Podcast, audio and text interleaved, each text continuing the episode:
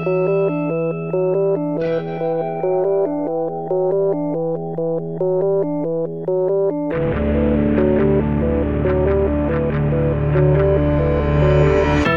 e bentornati su Easy Apple. Questa è la puntata numero 245 di questo podcast e non di un altro, come magari potreste pensare. Come sempre, io sono Luca Zorzi.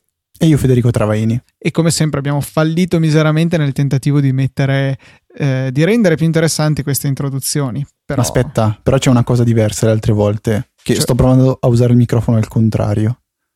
Cioè, eh, non, sì. non al contrario, nel senso che gli sto parlando da dietro, nel senso che l'ho ribaltato sotto sopra, quindi se per caso do- dovesse saltare fuori una puntata con l'audio sballato, con la mia voce strana, è colpa mia, perché avevo voglia di vedere le cose da un altro verso. Cioè, in realtà non è che hai girato il microfono, sei semplicemente imbragato e attaccato al soffitto. No. Semplicemente. In effetti non so se... Dici che è più complicato girare tutta la stanza o solo il microfono? Eh, dipende, dipende un po' da come è organizzata la stanza. È tutto relativo, dipende da dove lo vedi. ok, Fede, andiamo oltre e dici un po' che cosa hai visto al cinema. Beh, eh, questa settimana ho colto l'occasione per andare a vedere Steve Jobs perché eh, me l'ha ricordato l'amico Giorgio Consilvio che come ormai probabilmente ricordate è un ragazzo che, che, incontro sempre tutte le estati quando vado in vacanza a San Benedetto del Tronto e lui è un appassionato di cinema e quindi sempre prendiamo, uh, o meglio quando capita, non sempre, quindi quando capita parliamo un po' di film. Siamo, quest'estate abbiamo visto insieme Ex Machina, che a me è un film che, ha, che è piaciuto tantissimo, è stato veramente forse uno dei film più belli del, de, della mia vita. E um, appunto Giorgio mi ha scritto allora cosa ne pensi di Steve Jobs? Gli ho detto guarda vado a vederlo domani, eh, grazie per avermelo ricordato. Allora io e Carolina siamo andati a vedere Steve Jobs eh, per prima cosa, diciamo che l'ho, l'ho, trovato un film molto più um, ragionato rispetto a quello con Aston Catcher, dove era, diciamo, il film precedente era un pochettino più movimentato, secondo me se lo poteva godere un po', un po' chiunque, mentre questo lo trovo più mirato a chi è interessato realmente alla figura di Steve Jobs, perché è organizzato in maniera abbastanza strana, cioè abbiamo tre eventi della, della vita e carriera di Steve Jobs, che sono la presentazione del Macintosh, la presentazione del Cube di Next e eh, la presentazione dell'iMac. Quindi sono tre fasi della sua vita. Quindi eh, il Macintosh dove lui dice di voler rivoluzionare il mondo, Next, la fase in cui lui è stato cacciato da Apple e la fase del ritorno. Ricordiamo che Apple era a 90 giorni dal fallimento. E non è la storia del prodotto, è la storia del rapporto di Steve Jobs con il prodotto, con il mondo e con dei personaggi come Steve Wozniak, come um, John Sculley. E sua figlia anche. E sua figlia. Che sua figlia. dalle accuse che avevo sentito a questo film era che era, si era preso un po' troppe libertà ecco, nel dipingere questo rapporto e comunque un po' tutti gli eventi, cioè è tanto troppo romanzato, non è in realtà molto aderente alla realtà dei fatti. Guarda, io quello che so è che ehm, ti convince che sia andata veramente così. E anche la scena finale, che io sinceramente non so se sia reale o no. Mm, diciamo che mi, mi, piace credere di sì, però la scena finale è, è, è bellissima, è mo- molto, molto profonda e dà proprio l'idea del personaggio. E, e è un film che secondo me gli ascoltatori apprezzeranno tantissimo e è, è un pochettino, secondo me, noiosetta, noiosetta la prima parte, perché comunque è, è, una, è una, narrazione uh, lenta, nel senso è, è, tutto gira intorno ai dialoghi, tutto completamente. Non, non, ci sono... Mm, uno potrebbe quasi vedere il film a occhi chiusi, sto, sto esagerando, però proprio il dialogo è secondo me ciò su cui si basa follemente il film. Tanto che inizialmente non avevo neanche capito che quella persona che stava parlando era Steve Jobs, perché non, di certo non gli assomiglia, se non nell'ultima fase del film. Nelle prime, secondo me, non assomiglia neanche lontanamente a Steve Jobs. E, ehm, però mi, mi è piaciuto molto. Mi spiace di non poterne parlare con te che non l'hai ancora visto, però magari se lo vedrai mi darai il tuo parere prossima puntata o quella dopo, non lo so. Comunque io lo terrei un argomento da, da, diciamo, da tenere vivo anche nelle prossime puntate.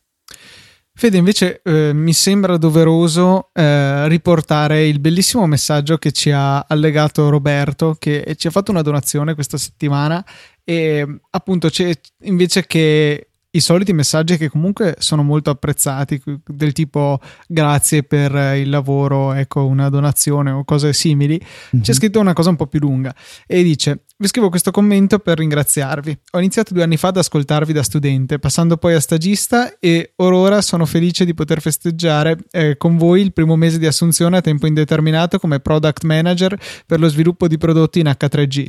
Sono fermamente convinto che questo mio piccolo traguardo sia anche merito vostro. Eh, per questo motivo ho deciso di farvi una donazione di 27 euro come gli anni che compio in questo giorno. Auguri in ritardo probabilmente in realtà.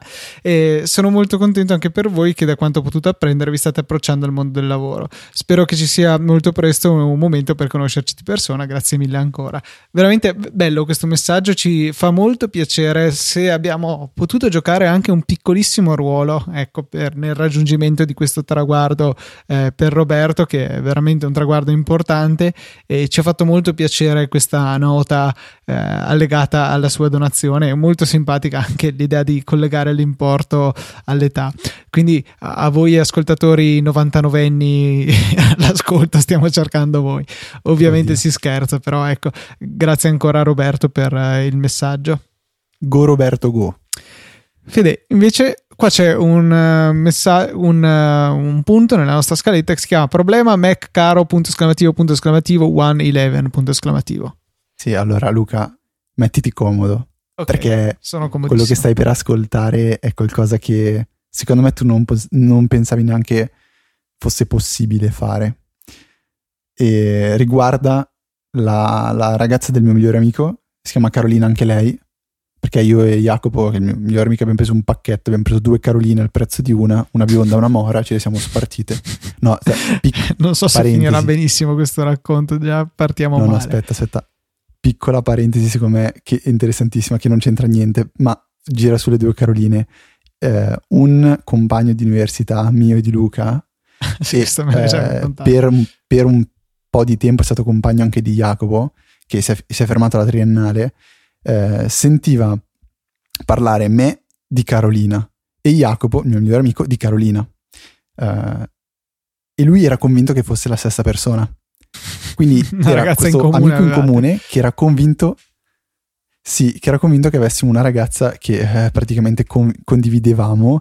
E è stata una, una, una, una, scena pazzesca quando lui a un certo punto fa ma quindi sono due Caroline? Ma tipo me- dopo mesi e mesi dopo cioè è stata veramente una scena, una scena pazzesca. Comunque eh, chiusa questa piccola parentesi torniamo a parlare uh, di, di cosa ha combinato Carolina eh, che tra l'altro ha promesso avrebbe ascoltato la puntata se ne avessi parlato. Allora, venerdì sera inizia a scrivermi che ha combinato un, un po' un pasticcio. E allora, tramite telefono, proviamo a risolvere il problema. Cosa è successo? Il background è questo. Lei voleva attivare il parental control sul proprio Mac. Per farlo ha creato un altro account che è diventato l'amministratore del Mac. L'account principale di Carolina è diventato un utente normale, ma Carolina non riusciva ad accedere all'account amministratore perché la password era sbagliata. Quindi è un po' come dire prendete le vostre chiavi di casa, le mettete in una cassaforte chiuse da una chiave e la chiave che chiude la cassaforte non ce l'avete più. Quindi voi non avete più il controllo di casa vostra, non avete più le chiavi per accedere a casa vostra. Il computer è controllato da un utente a cui non potete accedere, cioè un disastro totale. Provando a capire cosa è successo, abbiamo scoperto che questo account era legato a una Apple ID. Quindi la password era quella di un account eh, di, di Apple. Allora parte la ricerca per trovare qual è questo benedetto account e si provano password, si prova a resettare account di cui non, non si ricordava neanche più l'esistenza, si prova veramente di tutto e non ce la si fa in alcun modo. allora decidiamo di incontrarci per cercare di risolvere il problema fisicamente, guardare un attimo il Mac che, che cosa stava succedendo. Ho scoperto che c'è una funzione nella recovery di, di OS X, quindi accendendo il Mac tenendo premuto Command R se non sbaglio adesso, sì. mentre prima bastava premere Option durante l'accensione e scegliere il disco di recovery, adesso se non sbaglio bisogna, schi- bisogna tenere premuto Command R quando Mac si accende. Si accende in questa recovery e dalla recovery, aprendo il terminale, eh, si può digitare il comando reset password, si apre un, un'interfaccia che permette di scegliere l'utente di cui si vuole resettare la password e la password viene resettata. Che, che, è una cosa che già di per sé mi, mi, fa, mi dà molto fastidio. Infatti è una cosa che mi ha lasciato completamente cioè, a bocca aperta. Ho detto, cavolo, però ci sarà qualcosa che non, so, qualcosa che non, non, non va esattamente così. Allora ho detto, proviamo a farlo. Accedo, mi si apre questo prompt, mi fa scegliere l'utente, ma non me ne fa selezionare nessuno dei due. Allora indago meglio e il problema era che il disco era bloccato. Quindi esiste un'altra funzione all'interno della recovery che permette di sbloccare il disco, ma chiede una password e io ho detto, vabbè, chiederà la password dell'amministratore, quindi sono fregato. Invece no, ho inserito la password dell'utente eh, che era stato declassato e il disco si è sbloccato. Sono acceduto alla funzionalità di prima, quella del reset della password, e ho potuto resettare la password dell'amministratore di sistema e quando ho spento e riacceso il Mac, al login ho potuto accedere al sistema come amministratore con la nuova password che ho impostato. Che è una cosa che veramente, cioè, bisognerà magari indagare meglio, ma a me ha lasciato veramente senza parole. Eh, come sicurezza allora detto, non è il massimo. Eh. Cambiamo subito No, infatti, però ho detto, allora per sicurezza, creiamo subito un altro account a cui do una mia password e un mio nome utente, lo metto amministratore, così nel caso dovesse succedere qualcosa del genere in futuro potrò sempre risistemare il tutto. In più, ho detto adesso voglio capire qual era l'account, eh, qual è l'Apple ID a cui era associato l'account amministratore, perché comunque Apple l'aveva riconosciuto. Allora, vuoi sapere cosa è successo di bello? Che quando vai a creare un nuovo account, ti chiede Vuoi crearlo associandolo a un Apple ID? Se tu dici di sì, c'è un campo che è lo stesso in cui dovresti inserire la password se invece non lo associ ad un Apple ID. Quindi Carolina non ha fatto caso al fatto che l'account era associato a un Apple ID e ha digitato la password del nuovo account che però non era la password del nuovo account, ma era l'indirizzo dell'Apple ID a cui veniva associato il nuovo account, che non esisteva. Ma l'account è stato creato comunque. Cioè, malgrado lei abbia messo quello che non era assurda. una vera email, come, come... Quella che non era una vera email. Quindi questo account aveva la stessa password di un Apple ID che non esisteva. Com'è possibile? Non ne ho la paio idea. Mm, Infatti, quando ho visto il, il, il nome quando era il nome e ho visto a che account era associato eh, l'utente d'amministratore, era la password che Carolina continuava a dirmi eh, che lei aveva impostato per il nuovo account. Quindi invece che essere, non so, eh, tipo abcdf, era abcdf-icloud.com. Ah, ok, quindi il chiocciola iCloud.com è, è stato aggiunto di default è stato aggiunto di default, ma quell'account non, cioè non, non, non era di Carolina. Mm. Non esisteva perché era, cioè, capisci la probabilità che esista un account che si chiama come la tua password. eh, esatto, è stata veramente una cosa assurda. Pazzesco, pazzesco. Veramente, cioè, complimenti alle doti investigative per riuscire ad arrivare a risalire al tutto. Eh, ciò non toglie che a parte che non, non, mi è chiaro come sia stato possibile, però, che il suo account fosse declassato da amministratore a, a non. Però perché il... il parental control? Perché il parental control te lo declassa.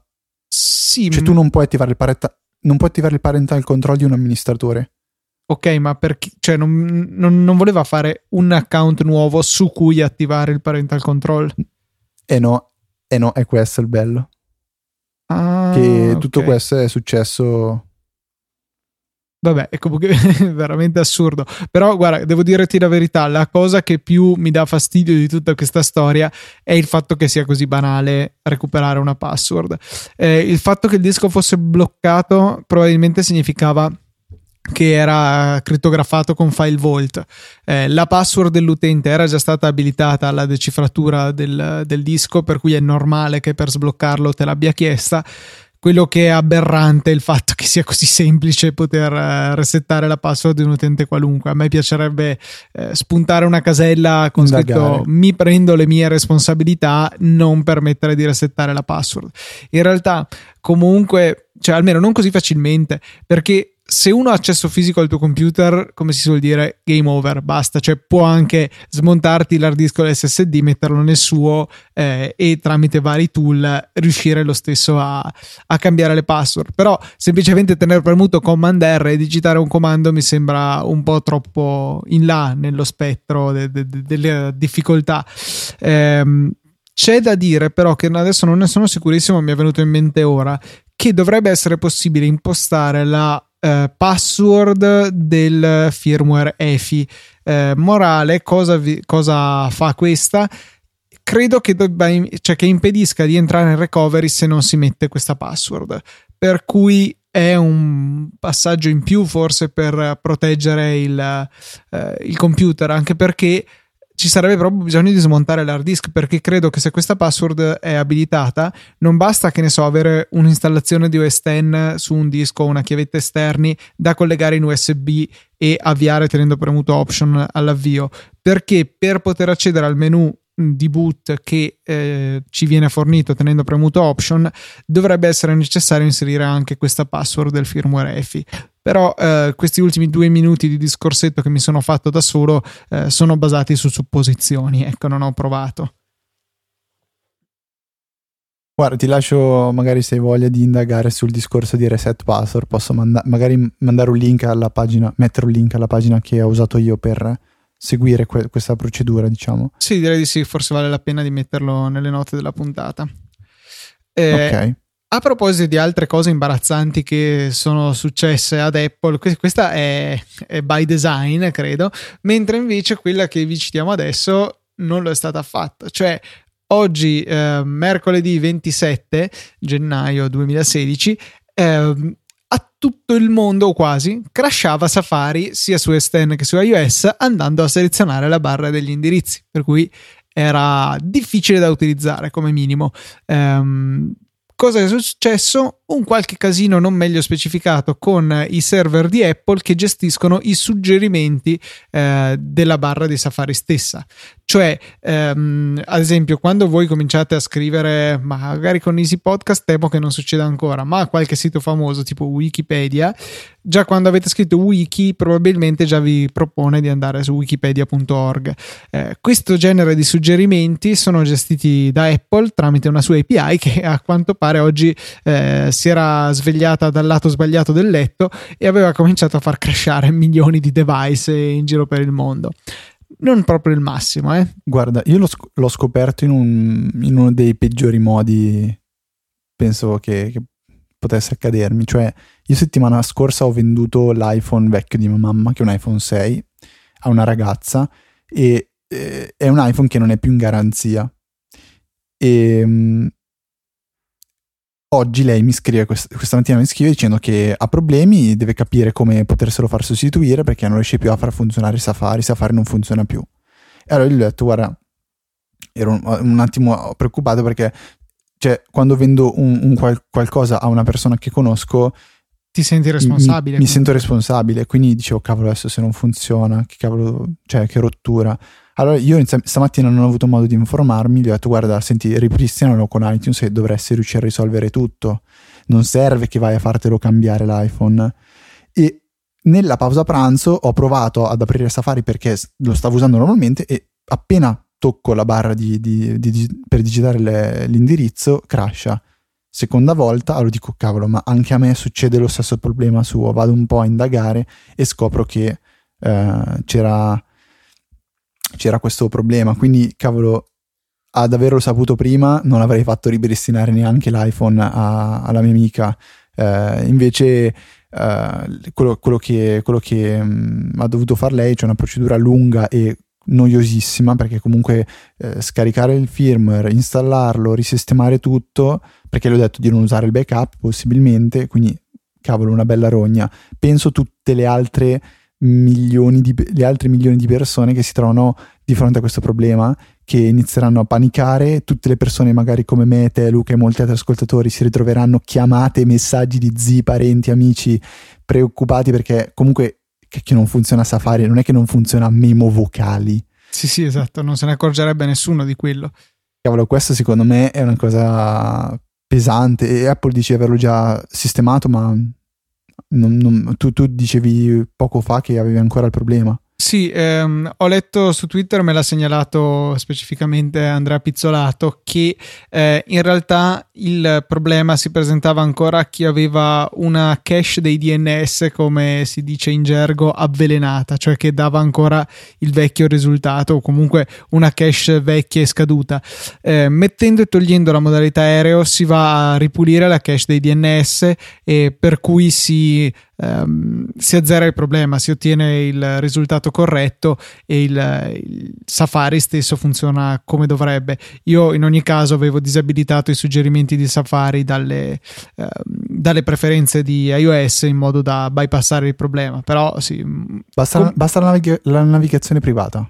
Eh, anche probabilmente basta già quella per um, bypassare la cache, però insomma ancora una volta eh, imbarazzo totale quando Apple si trova a dover fornire dei servizi online. Io mi chiedo se non ci sia qualche testa che salta perché succede oh. davvero troppo di, sequente, di, di frequente.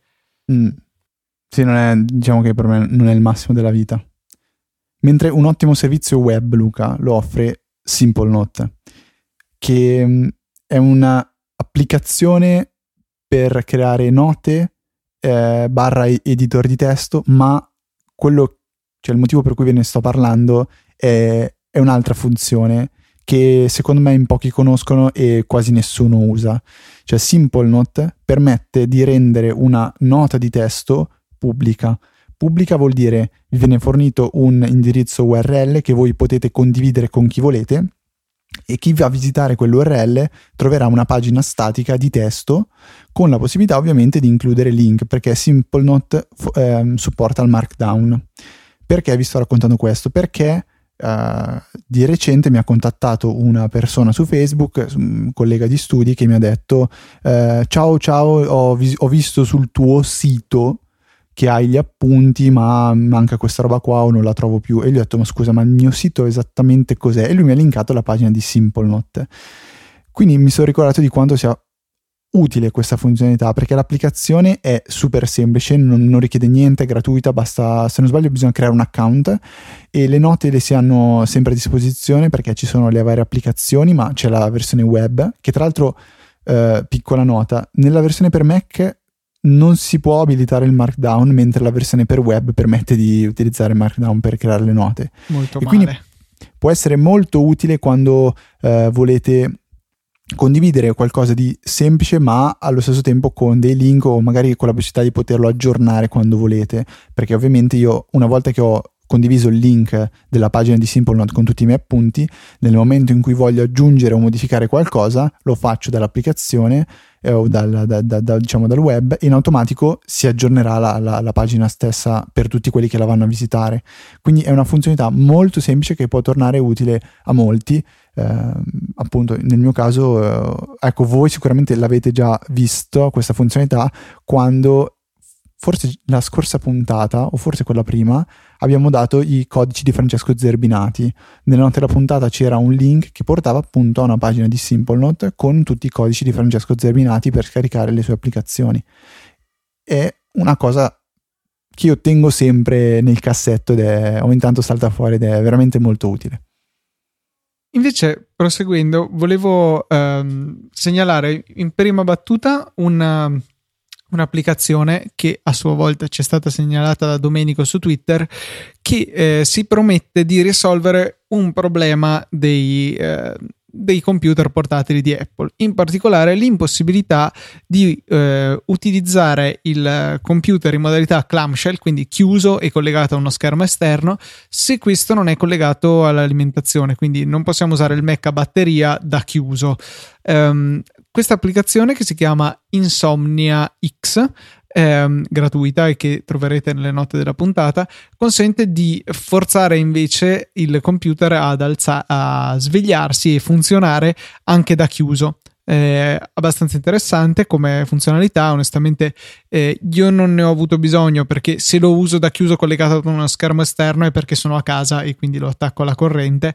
Ma magari può fare comodo se utilizzate magari app tipo Fruit Juice per eh, tenere in esercizio la batteria e regolarmente usate il computer chiuso collegato a uno schermo esterno, eh, potreste farlo appunto grazie a questa app, mentre in configurazione standard vi toccherebbe aprire il Mac per poter eh, far scaricare un po' la batteria del computer, insomma, per staccare l'alimentazione, altrimenti vi va in stand by sotto il naso. E, insomma, potrebbe non essere utilissimo. Io invece ho, se- ho sempre il problema al contrario, cioè che vorrei che lo schermo, cioè non è il contrario, è un problema strano perché l'applicazione è stata consigliata dicendo che avrebbe potuto risolvere diciamo i miei problemi. Mm, in realtà eh, no. In realtà no. No, allora, no quindi... in realtà no, non è stata consigliata per quello. Il tweet dice risolto il problema del clamshell mode su Mac senza alimentazione. No, allora probabilmente era un'email che è arrivata in cui diceva... Mi, mi, mi ricordo di, di, un, di, una segnalazione sempre di Insomnia X che diceva che poteva risolvere... O forse me la sto sognando io. Probabile, direi di sì. Può essere. Ok, allora niente. È il nome problema così. Fede. Allora aiutatemi voi. Tro- conoscete un modo per tenere spento il display di un MacBook collegato a uno schermo esterno senza chiudere il Mac in clamshell mode? E Punto per spento domanda. ovviamente non si intende luminosità al minimo, si intende lo schermo non è visto da OS X. Eh, perché io ho un'idea, minimo... però c'è, c'è, di mezzo un piede di porco, per cui potrebbe non piacerti. No, io, io fino a un mesetto fa utilizzavo una calamita posizionata sul lato sinistro del Mac che faceva credere al Mac di essere chiuso. E, ehm, cioè, perché, perché tutto questo lo voglio fare? Perché voglio comunque che il Mac sia aperto per potersi raffreddare meglio. Ehm, problema è che questo non, non, si può fare in alcun modo e su Nintendo non ha trovato una soluzione. Non sono convintissimo che sia necessario mm. per lui stare aperto per raffreddarsi meglio, perché no, almeno no, io ho presente la, nel mio... La superficie, la superficie, cioè l'aria che scorre è parecchia in più. Non lo so, perché eh, vedevo il mio non retina, ha nello schermo eh, una, come dire, una specie di flangetta che si muove con lo schermo che sì, sì regola da, da dove pesca e dove butta l'aria. Per cui quando è chiuso cambia i flussi dell'aria e il Mac se la cava lo stesso. Sì, però se pensi proprio alla superficie, cioè lo, anche semplicemente lo scambio tra l'aria dell'ambiente e la superficie metallica è ancora più raffreddamento. Comunque, diciamo che la, la, la, la prova pratica è data dal fatto che quando lo tengo chiuso le ventole vanno molto più forte. Cioè, Ah, boh, non lo so, le mie vanno sempre diciamo... al massimo, indipendentemente dalla situazione, per cui... Eh, oh, se, se hai voluto fare una facoltà e ti fa lavorare al McDonald's, mica è colpa mia. ok, ok. Ehm, invece, proseguendo con la nostra scaletta, volevo parlare di un'altra funzionalità eh, che dovrebbe essere in arrivo su iOS 9.3, attualmente in beta, e che dovrebbe atterrare sui nostri device a marzo, se non sbaglio, comunque in primavera. E eh, la, funzione si chiama Night Shift, che è l'eppolese per Flux, che è stata eh, appunto l'app pioniera di questo genere di, eh, di funzioni e che consente di regolare la temperatura dei colori, eh, specificamente il bilanciamento del bianco dello schermo del Mac originariamente e poi anche su iOS, ehm, per mm, fare in modo che durante le ore serali, quando il sole è tramontato, vengano tolti i toni di blu per rendere più calda la luce e affaticare meno gli occhi. Flux è in giro da molto tempo e è stato sherlockato, come si, eh, si dice, ehm, da Apple che appunto ha implementato praticamente la stessa funzione in iOS in maniera nativa. Um, al di là di considerazioni su che questo sia giusto o sbagliato, in cui non, ho, non avrei voglia, ecco, in questo momento di entrare nel merito, ehm, volevo parlare della funzionalità in sé, che su Mac, ripeto, possiamo avere gratuitamente senza nessun casino scaricando Flux, f.lux si chiama appunto l'applicazione, mi pare che il sito sia justgetflux.qualcosa. Eh, Google è vostro amico e anche le note della puntata sono vostre amiche. E ehm, appunto bisogna un attimino mh, mm, fare le giuste considerazioni su questa app perché può essere molto utile o molto fastidiosa a seconda di come è impostata. Allora, il mio primo suggerimento è di non eh, installarla la sera. Installatela quando c'è ancora luce fuori, così che ehm, dopo aver detto la vostra posizione, l'app ehm, regolerà la temperatura nelle ore serali, ma quando la installate, visto che è giorno, se seguite il mio suggerimento, il, lo schermo sarà normale.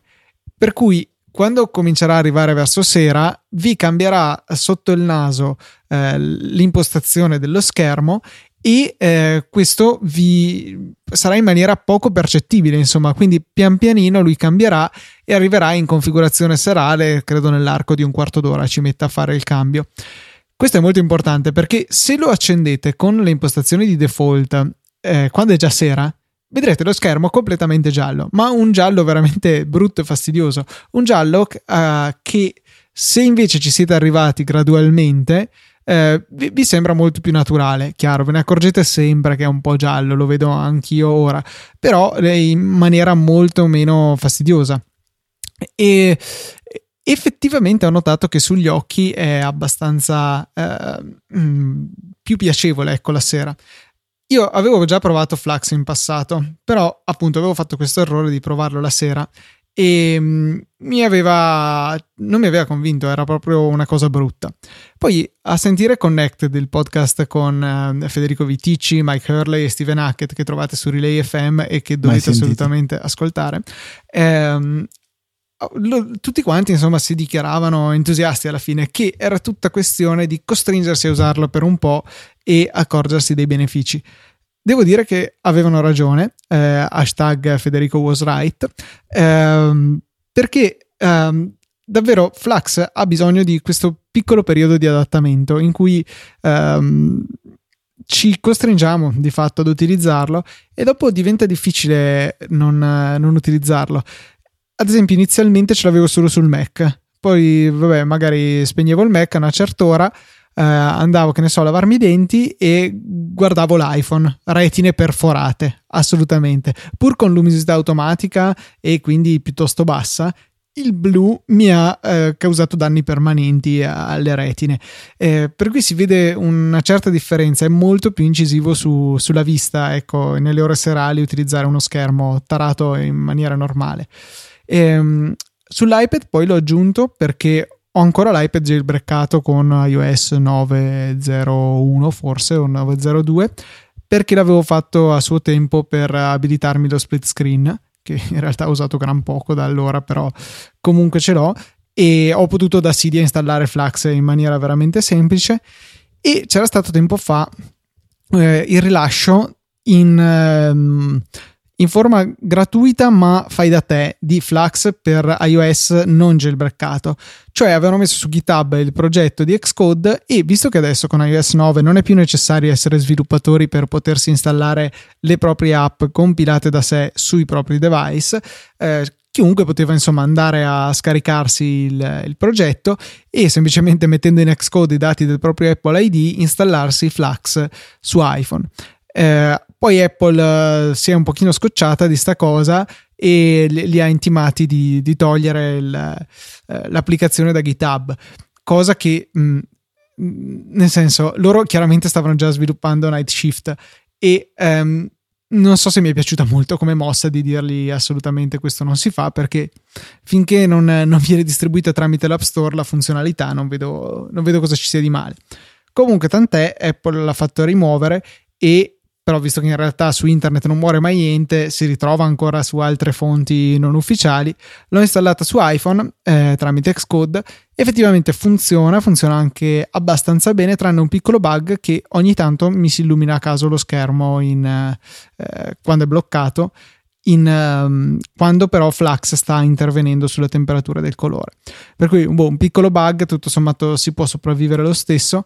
E conclusione di tutto questo mio lunghissimo discorso è che secondo me è una funzionalità molto interessante e che mh, vale la pena ecco, di attivare quando magari vi arriverà iOS 9.3 che è la scelta un po' che ho fatto io cioè dicevo di aspettare di vedere come, come, come mi troverò. Tra l'altro non so se lei non mi sembra tu abbia detto che hanno modificato già il control center nell'ultima beta. Mm, sì, per abilitare e disattivare la funzione. Che sì, un, in effetti un fa, in fa, un po' schifo quando tipo mh, mm, dai il telefono a qualcuno che devono vedere qualcosa, vuoi montra- mostrare una foto la sera, è, è brutto, è tutto giallo, eh, per cui è comodo poterlo accendere e spegnere rapidamente. Io comunque consiglio a te, come consiglio a tutti gli ascoltatori, se Um, appunto vi intriga un po' questa cosa, anche senza aspettare iOS 9.3, provatela su Mac perché è, veramente facile da utilizzare. Proprio un'app normale arriva il DMG, trascinate l'app nelle applicazioni e la eseguite. Punto fine del,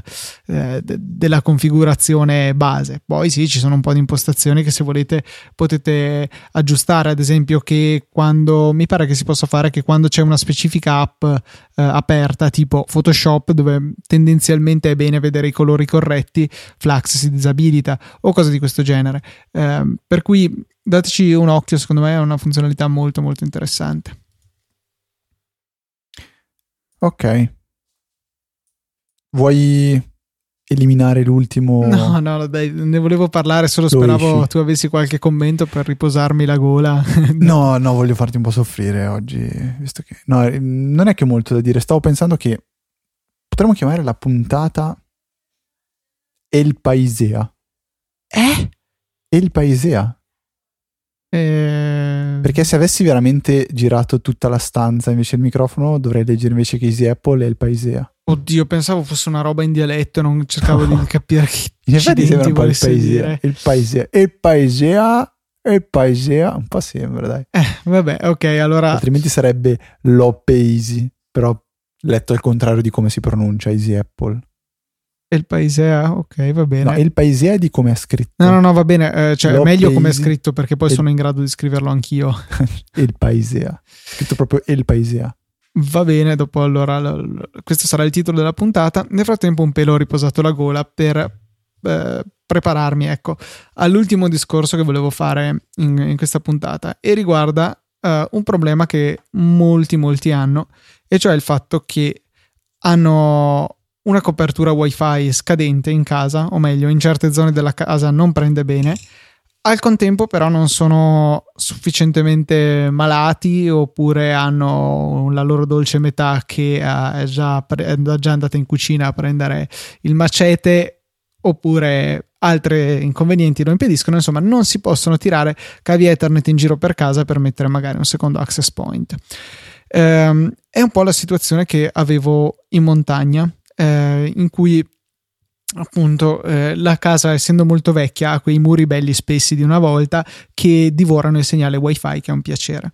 E non potevo passare cavi ethernet perché disgraziatamente sono molto molto risicate le canaline elettriche nei muri. Per cui ehm, malgrado ne avessi sentito parlare non troppo bene degli adattatori Powerline, che sono quelli che eh, trasmettono il segnale di rete sfruttando la rete elettrica, ho deciso di fare un tentativo comunque, dato che poi eh, sappiamo com'è l'assistenza di Amazon e le loro politiche commerciali, qualora il prodotto non avesse risposto alle mie esigenze avrei potuto comunque restituirlo. Ho preso quindi un kit della TP-Link che è costato 56 euro se non sbaglio, l'avevo pagato, composto da due eh, adattatori, uno con una sola presa Ethernet e basta, quindi eh, una specie di trasformatore da attaccare nella corrente e dotato di Ethernet, e un altro che invece ha due Ethernet, peraltro in bridge, per cui vi fanno una specie di switch, e un modulo WiFi incorporato.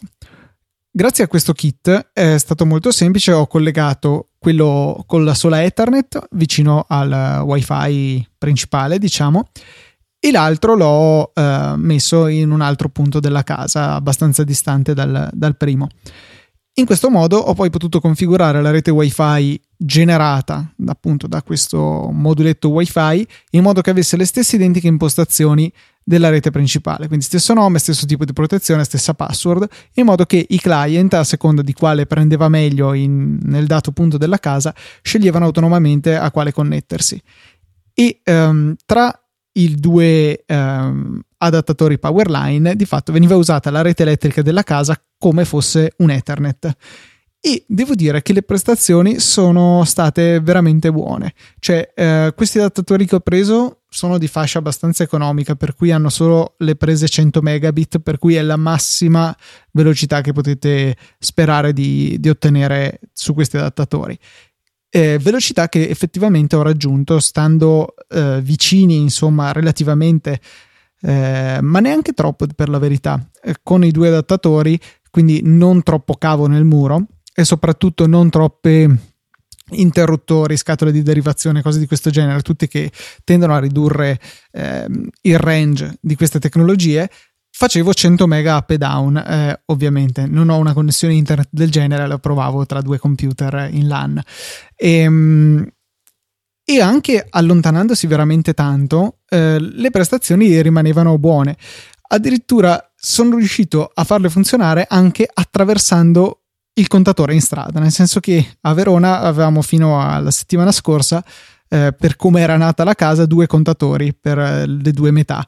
Eh, e potevo collegarle collegare i due power line, uno in una metà, uno nell'altra metà, e quindi il punto di unione era la rete Enel in strada e anche con quello insomma si riuscivano a fare una trentina di megabit tranquillamente. Tutto questo per dire che negli scenari di utilizzo tradizionale e di persone che hanno delle connessioni normali, magari non sono dei fortunati ad avere la fibra a 100 mega o qualche cosa del genere, tendenzialmente non sarà un problema eh, la velocità del power line magari lo sarà il wifi se poi siete lontani anche dal, dal ricevitore eh, dotato di modulo wifi. Però insomma sono rimasto veramente piacevolmente soddisfatto dall'efficacia di questa soluzione che eh, per chi ha bisogno semplicemente di una comunicazione rivolta a internet eh, che tendenzialmente sarà lentuccio eh, va benissimo. Chiaramente questa cosa non non può funzionare bene qualora ci sia la necessità di connettersi magari a un NAS ehm, e si ha necessità di trasferire file molto grossi e, e c'è bisogno insomma di una certa velocità. Eh, però se, se, se, diciamo comunque siete soliti utilizzare eh, il wifi per i vostri trasferimenti tutto sommato probabilmente non ve ne accorgerete neanche che c'è il power line di mezzo eh, in definitiva, una buona soluzione, un prezzo decisamente ragionevole, facile da configurare. La configurazione è consistita nel metterli nella spina e poi andare nell'interfaccia web a cambiare le impostazioni del wifi. Quindi facile, facile, spesa ragionevole, efficacia complessiva. Sono soddisfatto. Vi lasceremo nelle note della puntata il, um, il link preciso al kit che ho acquistato della TP Link.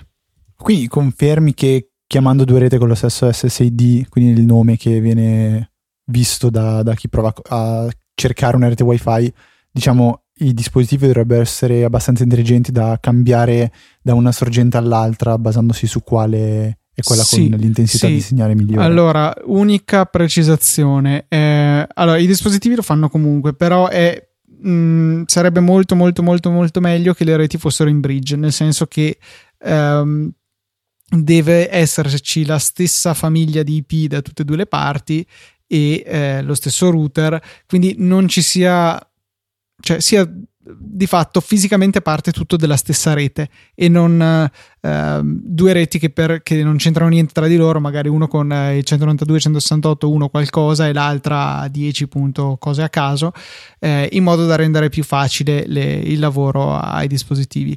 Questo, quest'ultima parte credo non sia indispensabile, ma è opportuna anche perché sennò i dispositivi non potrebbero neanche comunicare tra loro dentro nella LAN se uno è attaccato a un wifi e l'altro a quell'altra.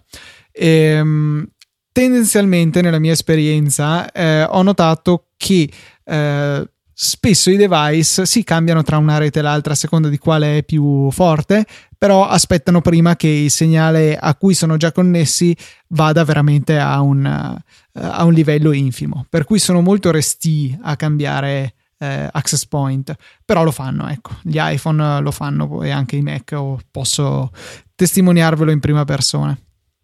Io avevo lasciato perdere con questa storia, avevo, avevo una rete wifi eh, piano sopra e una piano sotto, mi ritrovo a volte nella situazione di avere il Mac collegato alla rete sotto piuttosto che quella sopra quando io ero al piano sopra effettivamente. Eh, quelle sono scelte stupide, l'unico problema è che non è possibile sovvertirle. Esatto, motivo per cui io ho aggiunto un underscore alla fine della rete che viene generata al piano di sotto, in modo che posso manualmente cambiare l'una con l'altra e ho dato come priorità la rete del piano superiore al mio Mac. Quindi lui in automatico quando trova le reti si connette prima a quella al piano superiore. Però il risultato è che probabilmente se sei in un punto del piano di sotto dove comunque prende un pelo la rete di sopra, si connetterà a quella. Sì, a quel punto lì ne rendo conto, cioè diciamo la situazione meno peggio è quella di dover passare da sopra a sotto, mm-hmm. perché mi capita molto più raramente. E anche viceversa può succedere che sei di sotto, connesso alla rete di sotto perché prende meglio, ti trascini di sopra e ti porti dietro il segnale debole di sotto invece che connetterti a quello veloce di sopra. Comunque mm-hmm. io a casa a Verona ho una cozzaglia di wifi di diverse marche, eh, un paio di Airport Extreme, due TP-Link anche lì con, uh, con DDVRT in realtà come firmware, eh, più forse anche un altro, adesso non mi ricordo neanche. Eh, sicuramente una fonera, cioè lasciamo stare, eh, la malattia è grande e, e, i client passano che è un piacere dall'uno all'altro. Insomma, può essere che comincino con, connesso alla rete che avevano visto prima, ma poi nel giro di qualche secondo passano sempre a, a quella più forte. Tutto sommato, la, eh, la rete funziona bene, ecco, da quel punto di vista. Ok, direi che siamo giunti al termine della puntata, Luca. Che dici? Sì, ehm, la solita ramanzina eh, la, la, ridurrò in un. Ancora grazie, Roberto, per la, eh, la bella, il bel messaggio allegato alla donazione. Quindi ricordo donazioni, Amazon, app e basta perché ho la gola secca. Ok, io che eh, sono nella fase in cui la mia rete si è distrutta, non ho sentito niente di quello che ha detto Luca, ma mi fido, vado avanti a parlare e dico che potete contattarci eh, per farci domande, segnalazioni o raccontarvi, raccontarci un po' anche voi le cose strane che succedono, come quella che è successa a me con Carolina, eh, scrivendoci all'indirizzo mail info.org. Abbiamo un account di Twitter che è easy underscore apple, a cui potete contattarci, potete seguirci, ogni tanto linkiamo anche qualche notizia, qualche applicazione in sconto, qualche software che vale la pena provare. E eh, abbiamo anche gli account privati che sono ftrava e lucatnt. Poi abbiamo una pagina di Facebook in cui pubblichiamo sempre quando escono nuove puntate di tutto il network, quindi anche del Saggio Podcast, di TechMind, di Metro e eh, di tutti gli altri podcast del, del nostro network. Per questa puntata direi che è tutto, quindi un saluto da Federico. Un saluto da Luca e noi ci sentiamo settimana prossima di venerdì alle ore 17 con una nuova puntata di Easy Apple.